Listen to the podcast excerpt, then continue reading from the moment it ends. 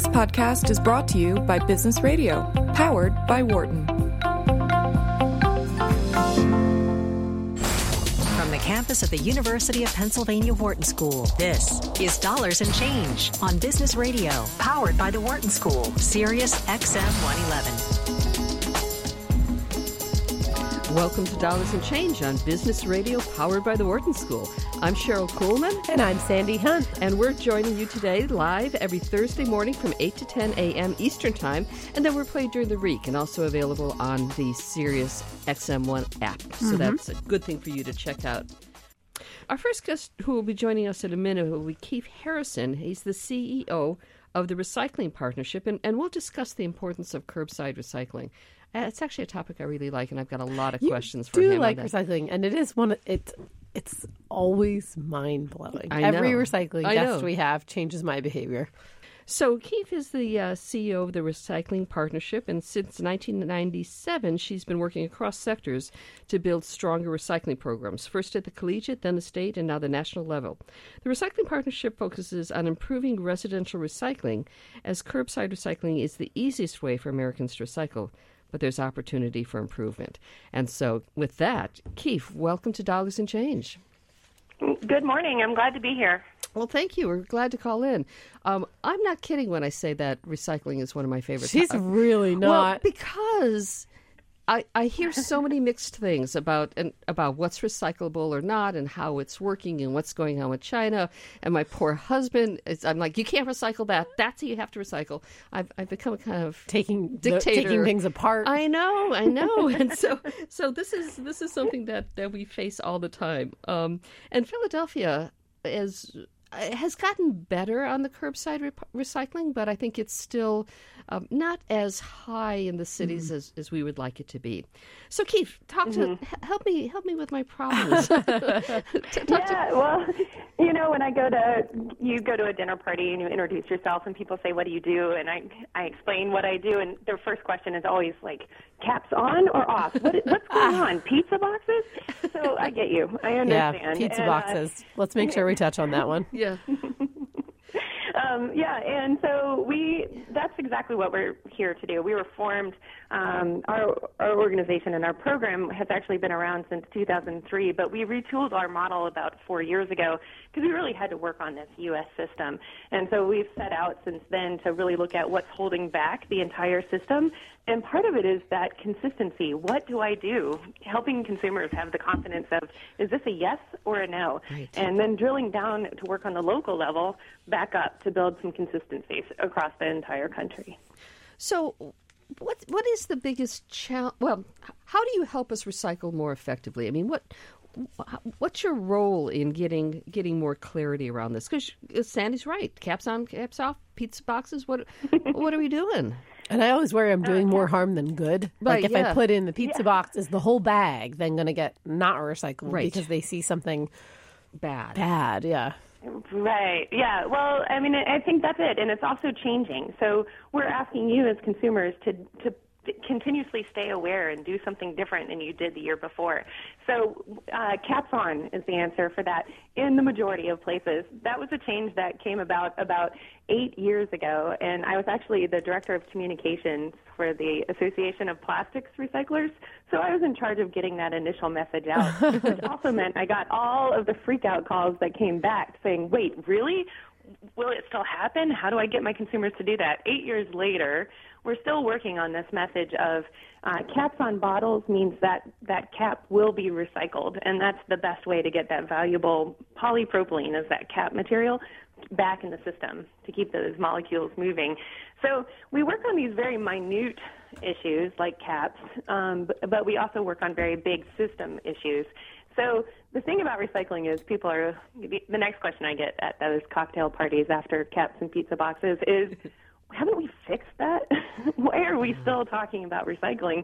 And the answer is that what surprises people is um, our research shows us that only half of Americans can recycle at home as easily as they can throw something away. And that is the major one barrier is if you can't do it or if it's harder to do it, many people won't. They're busy.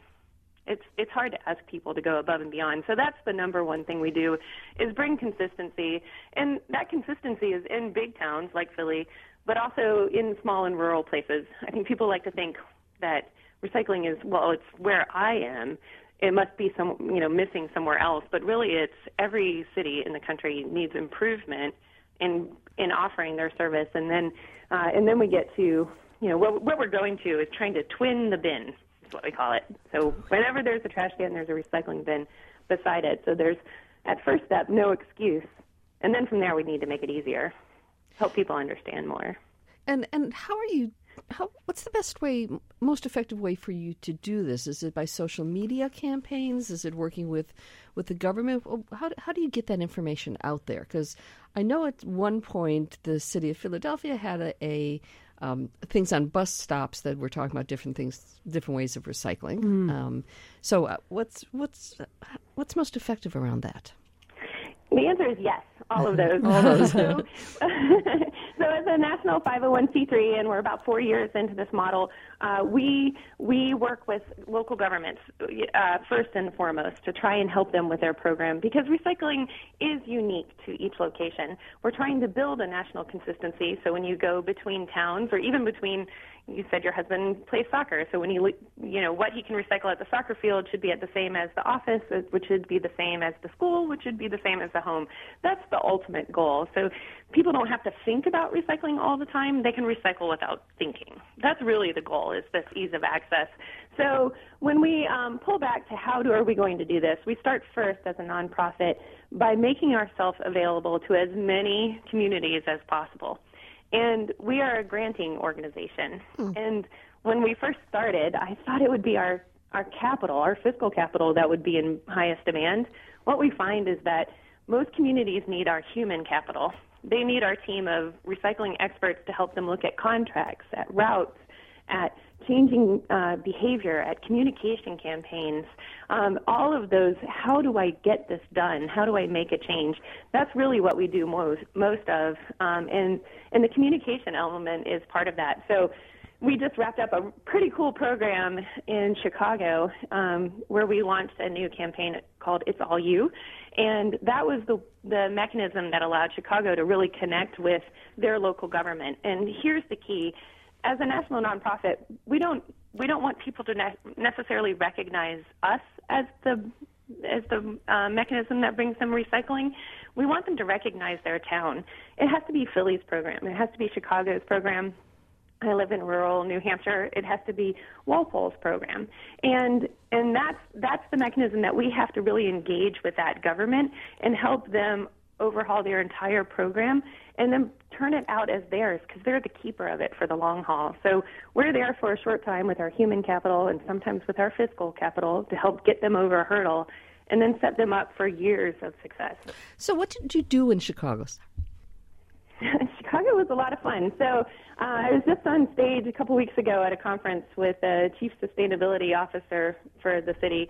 His name's Chris Wheat, and uh, he was he was pretty straightforward. He said, "Here in Chicago, we bought carts for everyone. We rolled them out. We gave every every household a cart, but we never told them what to put in it or when to put it on the curb.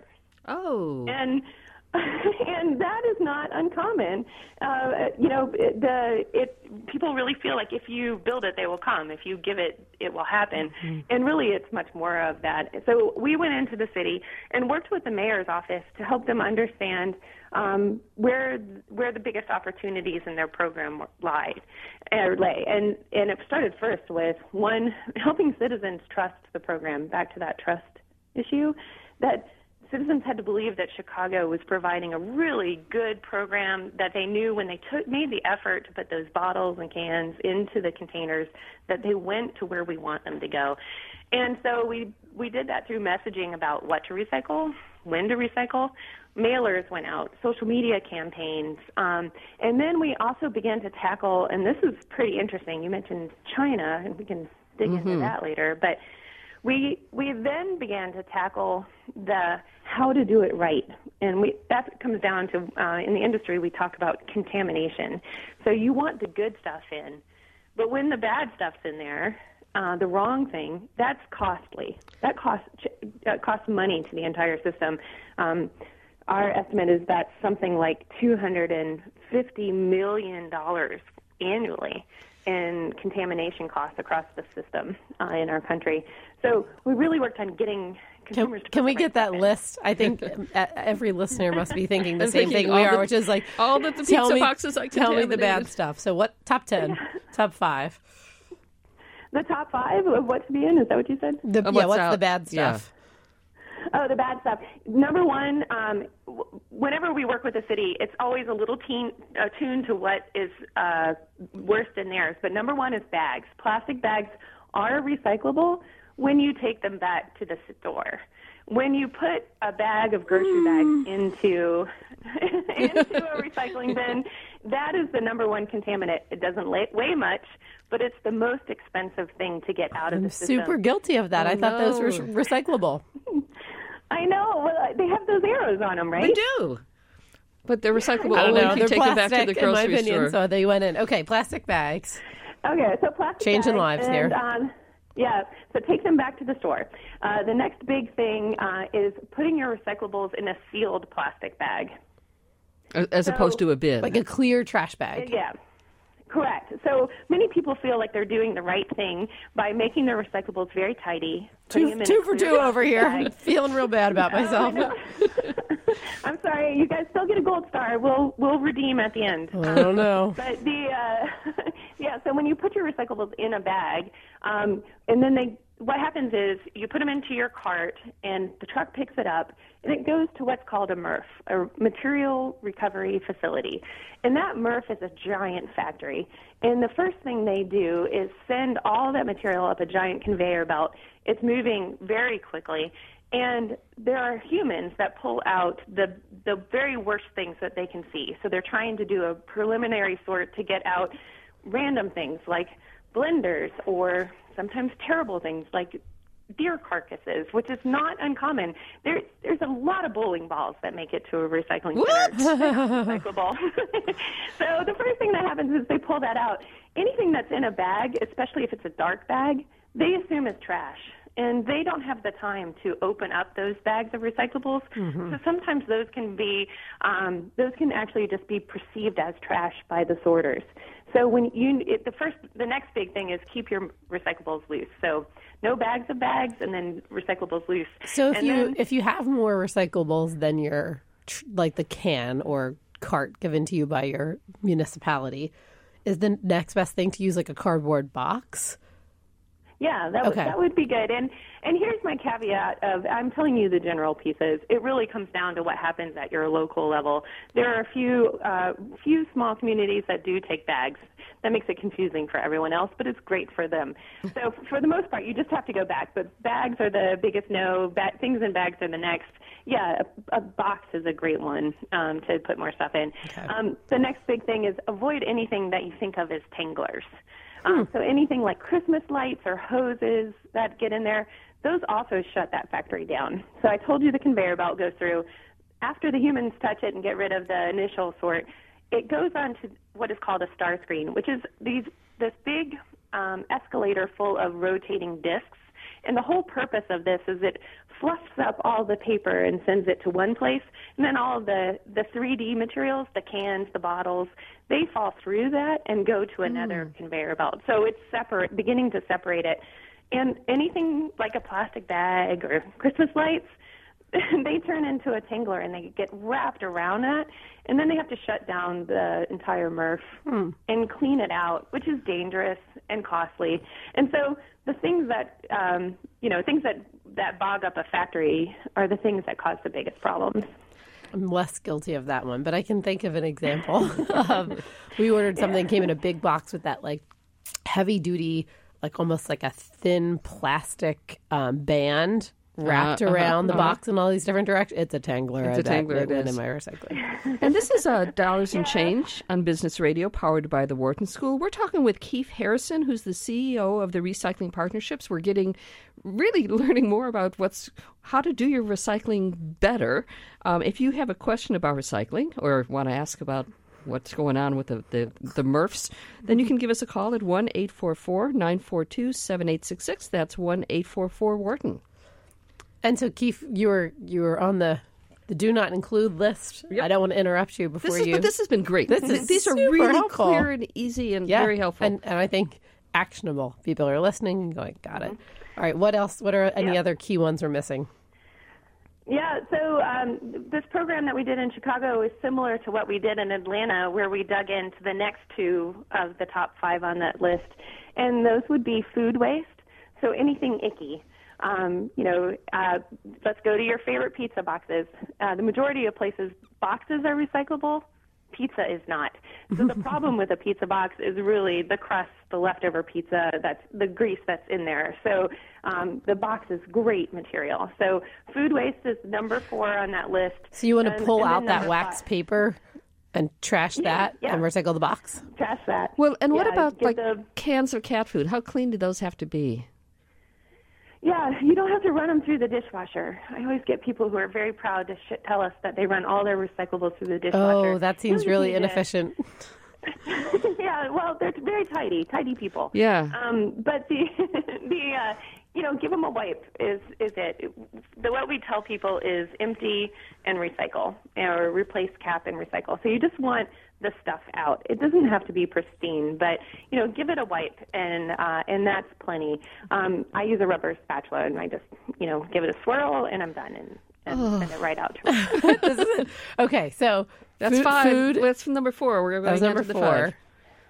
Number four was the food waste, Yeah. and then number five is uh, anything hazardous. So remember that people are involved with this, and uh, when needles or uh, hazardous chemicals and things end up in the recycling, you're endangering people. So when in doubt, you know this this hurts to say because we all want to recycle, and we want you to recycle as much as you can.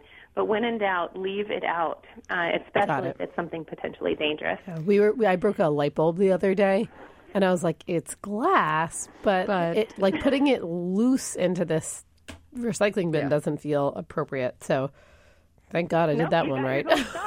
Excellent. Yes. Well done. Took me a while. So, Um, and we actually we got a call from Marie from New Jersey. So she's got a question for you, Keefe. Marie, what's your question? Hi, I was wondering why they don't put like a film together and just show it to our children at school, um, whether it's high school or grade school, and get them knowledgeable because I think they would be inspired to tell their parents what's going on. Yeah, we know that once kids get on a roll with this kind of thing, they can be pretty in marketing, aggressive. they call it pe- pester power. Pester power. Yeah, well, um, we definitely uh, employ and appreciate the pester power, but we take it. Uh, we that's one step. So there is a lot of good work going on in communities, but we hear that there's uh, or at the school level, and we're hearing that there's there's more. We work closely with um, Keep America Beautiful, who has that more um, school and university focus. And I was just talking to the um, to the their president yesterday about doing more in that realm. So I agree that we start first get them while they're young. Um, I I have a 10 year old and a 12 year old, and uh, they are ambassadors of recycling. The hard part is you have to keep with them through puberty. and it's hard to keep recycling top of mind when you get through puberty. So, well, that's where we really, fo- that's why our organization really focuses on households. What happens for every demographic, every age within a household, and how do we speak to every person of every background in every household? And um, so I think Marie is just right that we have to instill these behaviors in our children, and then we as a national organization have to expect that pester power alone isn't enough to keep it going. We have to really work on the infrastructure. We have to work on uh, supporting communities who are cash strapped, and we have to make a better system so that everyone can do the behavior without having to work so hard, without the emotion. Like you guys are sharing a lot of emotion about recycling, and I know. and it's beautiful, but we'd like it to just go easier for you. I'd like to feel And- joy and- rather than stress about recycling. So, Marie, thanks for Right, calling in. yeah. For taking my comment. Uh, yeah, I think I think one thing Marie raises to me is a good point about you know where recycling is in like the zeitgeist, Yeah. and we're doing this interesting work. We've got emerging um, research around ratings agencies that look at you know how a company is for women or how a company is in diversity and environment. And one of the sort of newer things that folks are talking about as a way to sort of assess companies is to um, analyze their Twitter, like activity in and around their mentions on Twitter and things like this. But what one of the challenges that our faculty has come back with is to say, look, Twitter, yes, it may pick up on scandal and identify things, but it's also very responsive to just like what's in right now. Right, right. Um, so the example someone used was, um, you know, that something that you know might have been all over the Twitterverse two or three years ago, bring our girls home or something like that. Like it's still an issue. It's just not front page, you know, Twitter action right now. And so recycling, I feel like had its heyday when I I'm a just on the oldest edge of the millennials. Like when I was a Girl Scout, like I feel like in the late '80s, early '90s, recycling was like the issue. It was very big.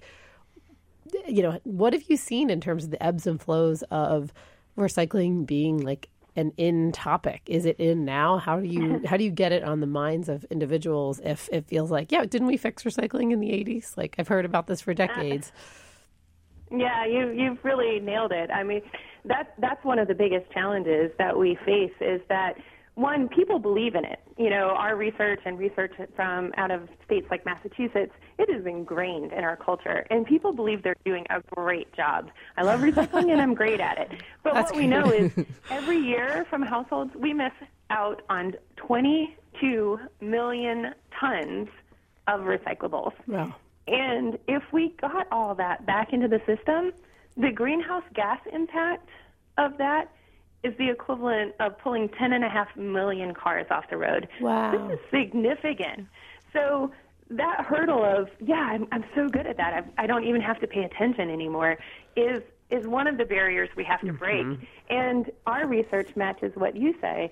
We use social media to reinforce, to drive excitement around campaigns. Like in Chicago, we partnered with Shedd Aquarium to make the connection between marine debris Oh, and yes. Recycling. that's brilliant. And so we use social media around uh, around exciting pieces. Um, like yesterday, we used social media to announce um, our our newest funders, which include International Paper, Amazon, and Starbucks. That was exciting in Twitter world. Um, put your can in the bin is not as always as exciting. So we have No. to really find that. So, but what's fascinating is that um, mailers do connect with people. They do they do see that, but it, what it tells them is, great, recycling. I'm doing that. Check. And they continue. What what we are working with communities. I talked to you about contamination. So in Chicago and Atlanta and Denver, all across the state of Massachusetts, um, and other cities like that, we are helping programs um, use cart tags. And this is labor intensive, but it has the biggest impact. So what we do is we um, help cities set up to walk door to door on recycling day, open the top lid of that recycling can, not rummage through it, but just peek and see how it's looking how does this recycling mix look in here? And that's where you can pretty quickly see oh man there's a bag of bags in there. Or they have put all of their recyclables into a, tra- a plastic bag and with when we see those things um, then we put a cart tag on and the cart tag either says great job keep it up or Hmm. it, we have oops tags and the oops tag has We the- have those in our town. So, yeah, the oops tag checks you know the wa- sidewalker checks what's the um, what's the violation in the bin and it's not it's not to penalize them it's to trigger To their inform, brain yeah. They- wait they're talking to me. And and that works. Um, and I've I've been on these walks with um, actually it was in Lowell Massachusetts and I was walking around um, with inside a part of the population that is a Hmong population. And so we had never translated pieces into a Hmong yet before, but it's not just a translation. This is a completely different concept to these these uh, migratory po- or these uh, um, these new populations that had didn't have no concept of recycling from their home country. And so we were. I was walking with Bora, who uh, was as a part-time employee for the recycling program in Lowell, and he was speaking to them and he was explaining and i remember him talking to this elderly gentleman who was just confused why anyone would bother with it and it took bora talking to him in his own language uh, to introduce something new he never really understood why there was this different color cart there. It was just a different color trash. Yeah, Keefe, that's a great story. I want to uh, go to another one of our callers, Tammy from Michigan, who I think, like Sandy and I, is trying to figure out how, to, how to, do this better. Tammy, like right. Tammy, welcome to the uh, to the show. What's your what's your question for uh, Keefe? Well, thank you for taking my call and great subject. I've been trying to get on board more and more over the years with recycling, especially with my kids. And uh, graduation season is upon us, and I know when we did our boys' party, we tried to have a separate bag for all those plastic cups, right? Mm-hmm. And mm-hmm. water bottles. So I did the thing that you're not supposed to. I put them in a bag because there were so many of them, and they wouldn't fit like in the recycling bin, right? Mm-hmm. anyway, yeah. so but what do you do? Like I, we try not to use the disposable water bottles and get the water from the tap and all that. But what do you do with all the lids? I mean, my kids they still drink a lot of milk, and I'm the one swishing out the milk thing, squishing the milk container and putting the lid back on because when we did a tour at our recycling facility, that was one of the things. So, how do you deal with all these little lids and how do you get to change people's mindsets? The other thing I wanted to say when my boys were little, you know how you get the toys at McDonald's or the little cutesy gifts at birthdays and stuff, they're all plastic, they end up breaking. I had my boys grab a plastic bag, put all the broken plastic toys, minus batteries, of course, in the bag and into the recycle bin. But is, are recycling these stupid little plastic toys, is that okay? Is it not good? And, mean, right. Great. And Keefe, you can answer that, but we, we're nearing the end of our segment, so maybe a quick quick response here. Sure. Um, no, I'm sorry to say McDonald's toys are not recyclable. So go for your, your PT water bottles, your soda bottles, your milk jugs. And in most places in the country, it is a caps on message, and that's the best way to keep those caps in motion. But you're right to make sure that you look at what's happening on the local level. Um, I, we do have a Twitter handle. People can continue to ask questions if you want. Oh, fun. Um, at our Twitter handle, so you can just tweet me at, um, I, at uh, R-E-C-Y partnership and uh, and I'll be happy to answer anything else by Twitter. Great, Tammy. Thanks so much for that story. Glad to hear that Sandy and I aren't the only one feeling like, oh no. and Keefe, this has been a, a very great discussion. We've really appreciated. We've been talking with Keefe Harrison, CEO of the Recycling Partnership. Thanks again, Keefe. For more insight from Business Radio, please visit businessradio.wharton.upenn.edu.